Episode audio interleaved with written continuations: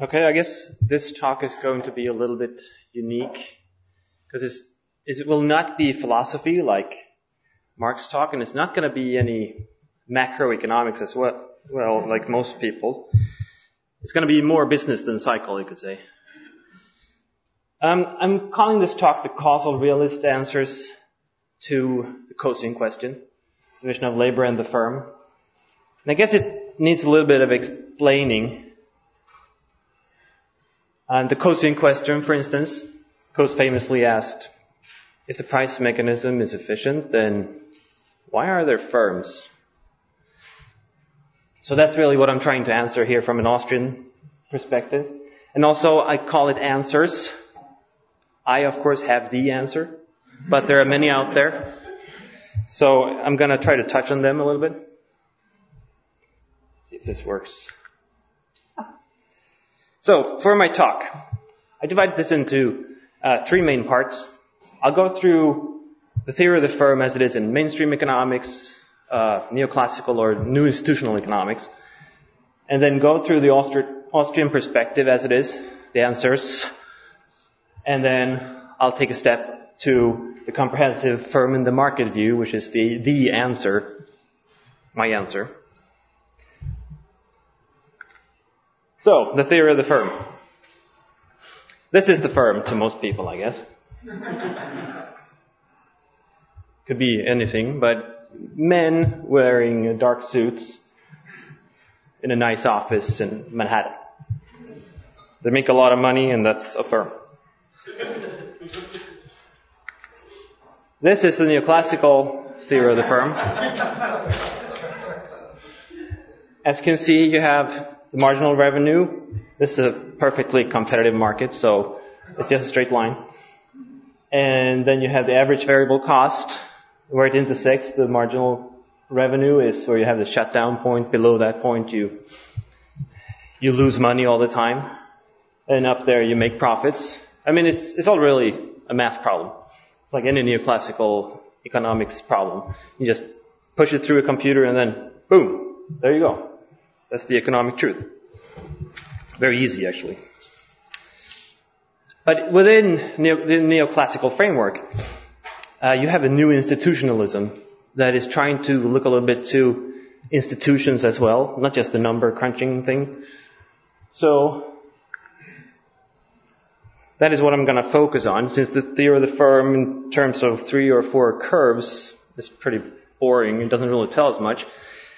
I'll go through the new institutional theory instead. And that's really what is now the mainstream view, because it, it actually does attempt to explain what a firm is and why there are firms and, and so forth. So it all, it's all based on Ronald Coase's famous work from 1937. You might recall that he got the Nobel Prize in economics in the 80s, I believe. Now his, his point of departure in this in this uh, article is the specialized market economy, where everything is efficient because they use the price mechanism. And that's when he started thinking about this problem. If the price mechanism is really, truly efficient, why in the world do people group together in firms when they should just contract on the market? A lot easier. So, obviously there's some kind of problem here.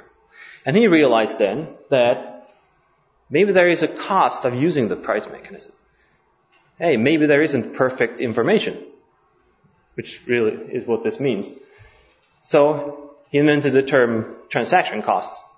There are costs of us- using the price mechanism. Exactly what transaction costs are kind of depends on who you ask.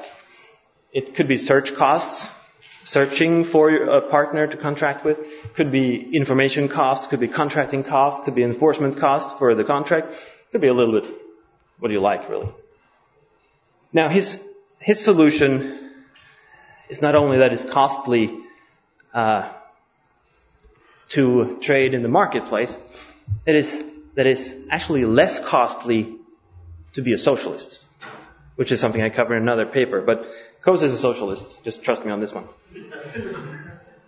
So he identified, it's one of his assumptions, he identified the firm as, and he quotes someone else here, Robertson, I think, as the island, islands of conscious power.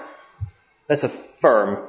Because what you have there is the manager, and he directs labor like this. And he tries to reproduce the market allocation. I think we've heard, heard this before in the socialist calculation debate that, hey, all you need to do is actually reproduce what the market would do, then socialism works. That's actually what happens in the firm, according to this theory. They put it in much nicer language, of course, but that's basically what they're talking about. Now, Coase's work was completely ignored for 30, 35 years until next Nobel laureate came along, last year's Nobel laureate, Oliver Williamson. And he bases his reasoning for the firm on Coase's identification of the firm as a hierarchical construct based on fiat power, really. And he has, he has uh, established a theoretical framework in the new institutional economics that he calls the trans- transaction cost economics. Now, his, when you read Williamson and especially his conclusions, you realize that he doesn't really have the same assumptions as Coase, but he uses the Coasean concept.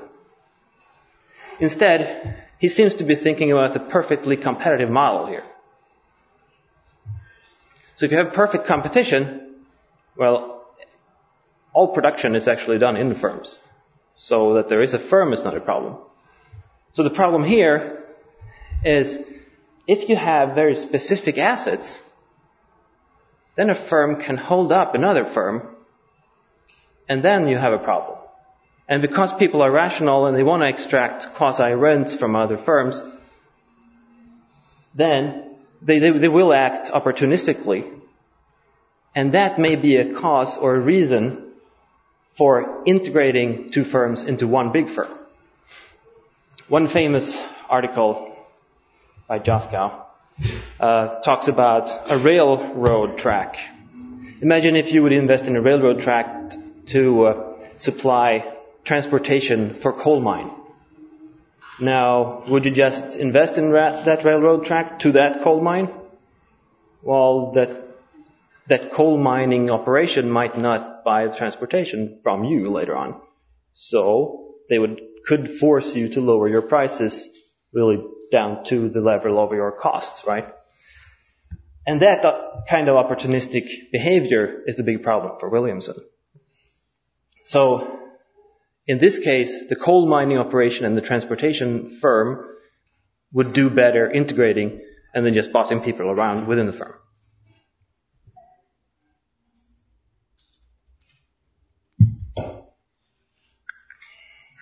So if we summarize this thing, ontologically, the firm is hierarchy, power is socialism. It's really the, the more labels you have, the better. Sometimes that is what, what you're thinking when you read this stuff. It has a single cost. It's due to transaction costs. Were it not for transaction costs, there would be no firm. According to Coase, it's because socialism, at least in small islands, is cheaper than the market, because you don't have these transaction costs. And since the manager, he assumes, can reproduce market allocation of resources without having these costs, it's a pretty good deal. And well, to Williams, and then you have a lower risk, this opportunistic behavior. You don't have that within the firm because you can actually force them to do whatever you like. So, in conclusion, the firm, according to the neoclassicals, is in a solution to a single problem. I think we've seen this before. It's usually the case in neoclassical economics. Is that you have one problem, one solution, and math, and then you solve it. But what is the Austrian theory of the firm, you might ask? There it is. There is no Austrian theory of the firm. Which is kind of interesting because Austrians tend to uh, analyze the market as it is, whereas neoclassicals tend to analyze their own models. And in the market, there are a lot of firms. So, why don't we study the firm? Let's see what some people have said. In 85, O'Driscoll and Rizzo said there is no Austrian theory of the firm. In 97, Foss said that he talked about the Austrian lack of interest in the firm. And last year, Foss and my advisor said that until recently the theory of the firm was an almost completely neglected area in Austrian economics. It's in the 2000s. That's 70 years plus after Coase.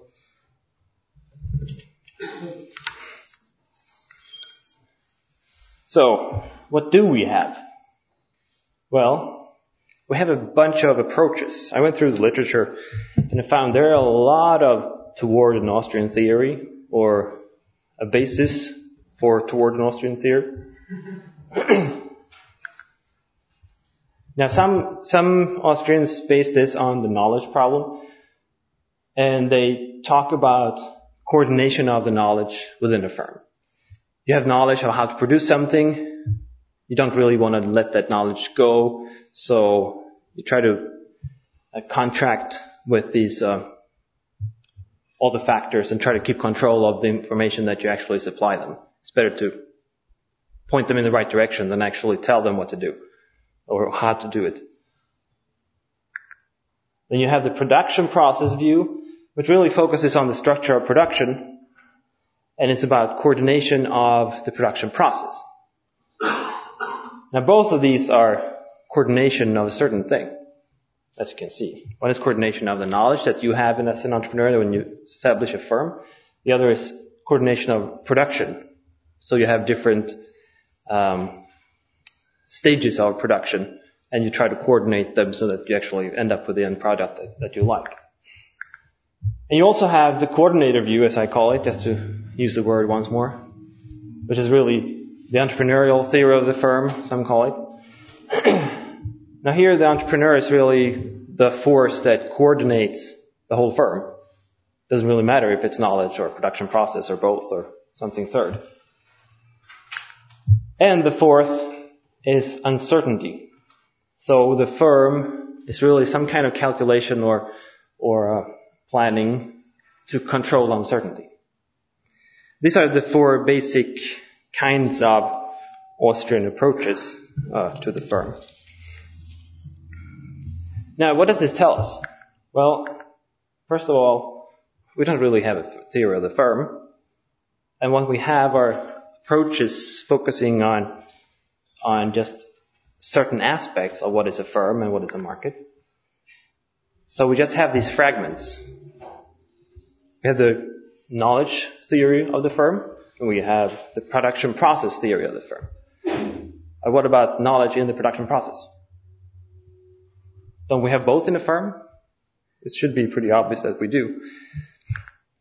But we have no comprehensive view, no firm in the market theory, as I call it. Because these firms, we're trying to, or these theorists, I mean, since I have the answer, uh, they focus on these fragments, but they don't focus on the firm in the market and the interdependence and how how things ha- what, what, what's going on in the market process. So what they're really lacking is the entrepreneur as the driving force behind the social creation of wealth. Because that's really what has happened, what, what is going on here, right? What we're trying to explain is really the market process and why there are firms in the market process. So what I'm asking is for a firm in the market, of the market, by the market, and for the market. Where is that firm? So when I did this, I really started with our view of the market in a totally free market. Um, Coase does the same. He's talking about atomistic competition. But that's, that view is quite neoclassical, or maybe classical even, a little bit. But what we do have is the specialized free market economy. What do we know about that? Well, there was this guy back in 1776. He talked about the division of labor. And we use that in Austrian economics as well. Right? Mises talked about the division of labor. And he went a lot further than, than did uh, Smith.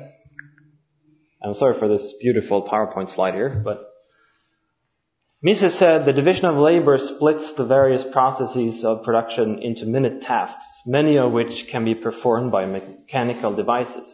It is this fact that made the use of machinery possible and brought about the amazing improvements in techno- technical methods of production. Mechanization is the fruit of division of labor, its most beneficial achievement, not its motive and fountain spring. Power-driven specialized machinery could be employed only in a social environment under the division of labor. Every step forward on the road toward the use of more specialized, more refined, and more productive machines requires a further specialization of tasks. Now, do you see something strange here? Suddenly, specialization is not the problem, as it is with Coase and Williamson. Here, specialization is the solution. That's the that's the motive power of, of the economy. Let's go a little bit further. Division of labor, it's limited by the extent of the market, as Smith said. He talks about the pin factory, how labor, or how, how uh, tasks are divided between labor factors within the firm. We have Marx, a little later. He talks about the closeness of factors to really use the division of labor, you need the factors to be very close. And he really defined the firm as increased division of labor in the hands of the capitalists. And you had Durkheim, four years before Coase. He talked about division of labor, you can use it to a higher degree when you have new technology in communication and transportation. Because that actually makes uh, factors closer real, in real, uh, wait.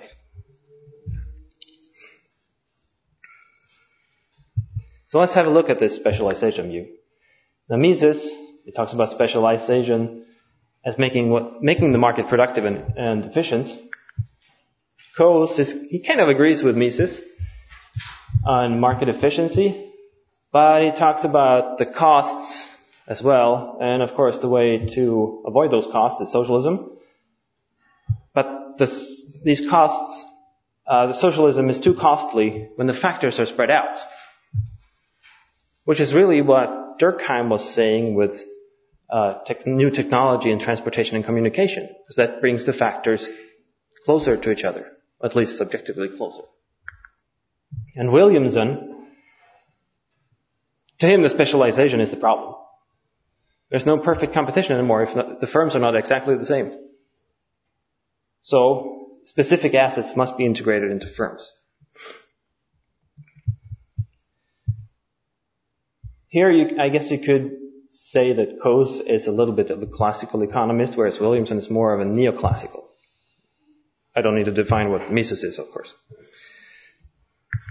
The funny thing here is that all this is actually compatible. So Coase and Williamson, they're both talking about specialization in different ways, and they're compatible with Smith saying that that specialization and division of labor is what drives the market. They're compatible with Marx, who says that specialization in the firm is higher than in the market.